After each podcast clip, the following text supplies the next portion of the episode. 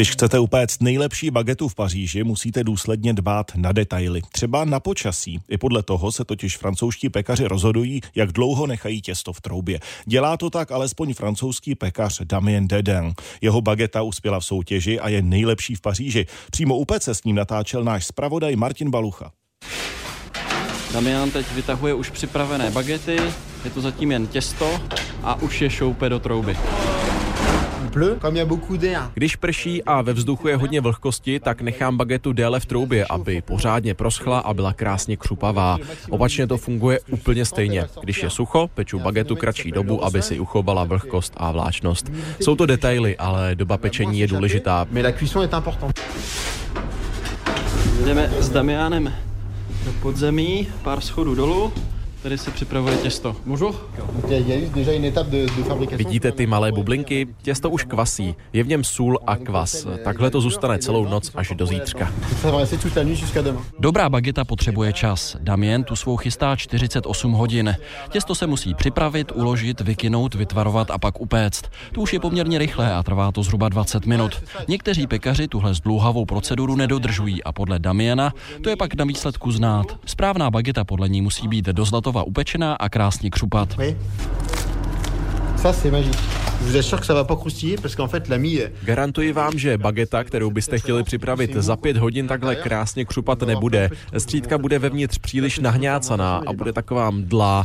Vevnitř by měla být spousta malých dírek po kvašení, no a samozřejmě musí krásně vonět. Vůně záleží na času přípravy. Damien vyrůstal v Normandii. S pekařinou začínal už ve 14 letech a to i přesto, že ho od ní rodiče odrazovali. Pracoval ve vyhlášených podnicích v Monaku i v Paříži a právě v hlavním městě vyhrál soutěž o nejlepší bagetu. Nepodváděli jsme. Těsto, které jste viděl, jsme využili i při soutěži, akorát jsme se zdokonalovali při pečení nebo nařezávání bagety. To, co ale tady prodáváme, ochutnávali i komisaři při soutěži. Jsou pekaři, kteří podvádějí, kteří si najmou specializované pekaře a další odborníky, aby jim pomohli při soutěži. Někteří pekaři získají titul a to, co prodávají v obchodě, se nedá jíst. A jak to tak bývá, s úspěchem soutěži přišla i prestiž. Damienovi bagety servírují v Elizejském paláci a pochutnává si na nich i prezident Emmanuel Macron. Do Elizejského paláce dodáváme akorát 15 baget, jsou určené pouze pro prezidentskou spotřebu. Celý úřad prezidenta má ještě jiného dodavatele, který dováží chleba pracovníkům Elizejského paláce. No a prezident, ten má rád středně propečenou, spíš světlejší bagetu. Francouzská bageta je podle Damiena podstatně víc než jen podlouhlé pečivo. Je to symbol, který s Francií spojují lidé v zahraničí. Když odjedete do zahraničí a požádáte tam někoho, aby vám nakreslil francouze, tak vám nakreslí postavu s baretem a s bagetou. Je to náš tradiční výrobek, stejně jako jsou třeba závitky Nem pro Číňany. Francouz má prostě bagetu a croissant.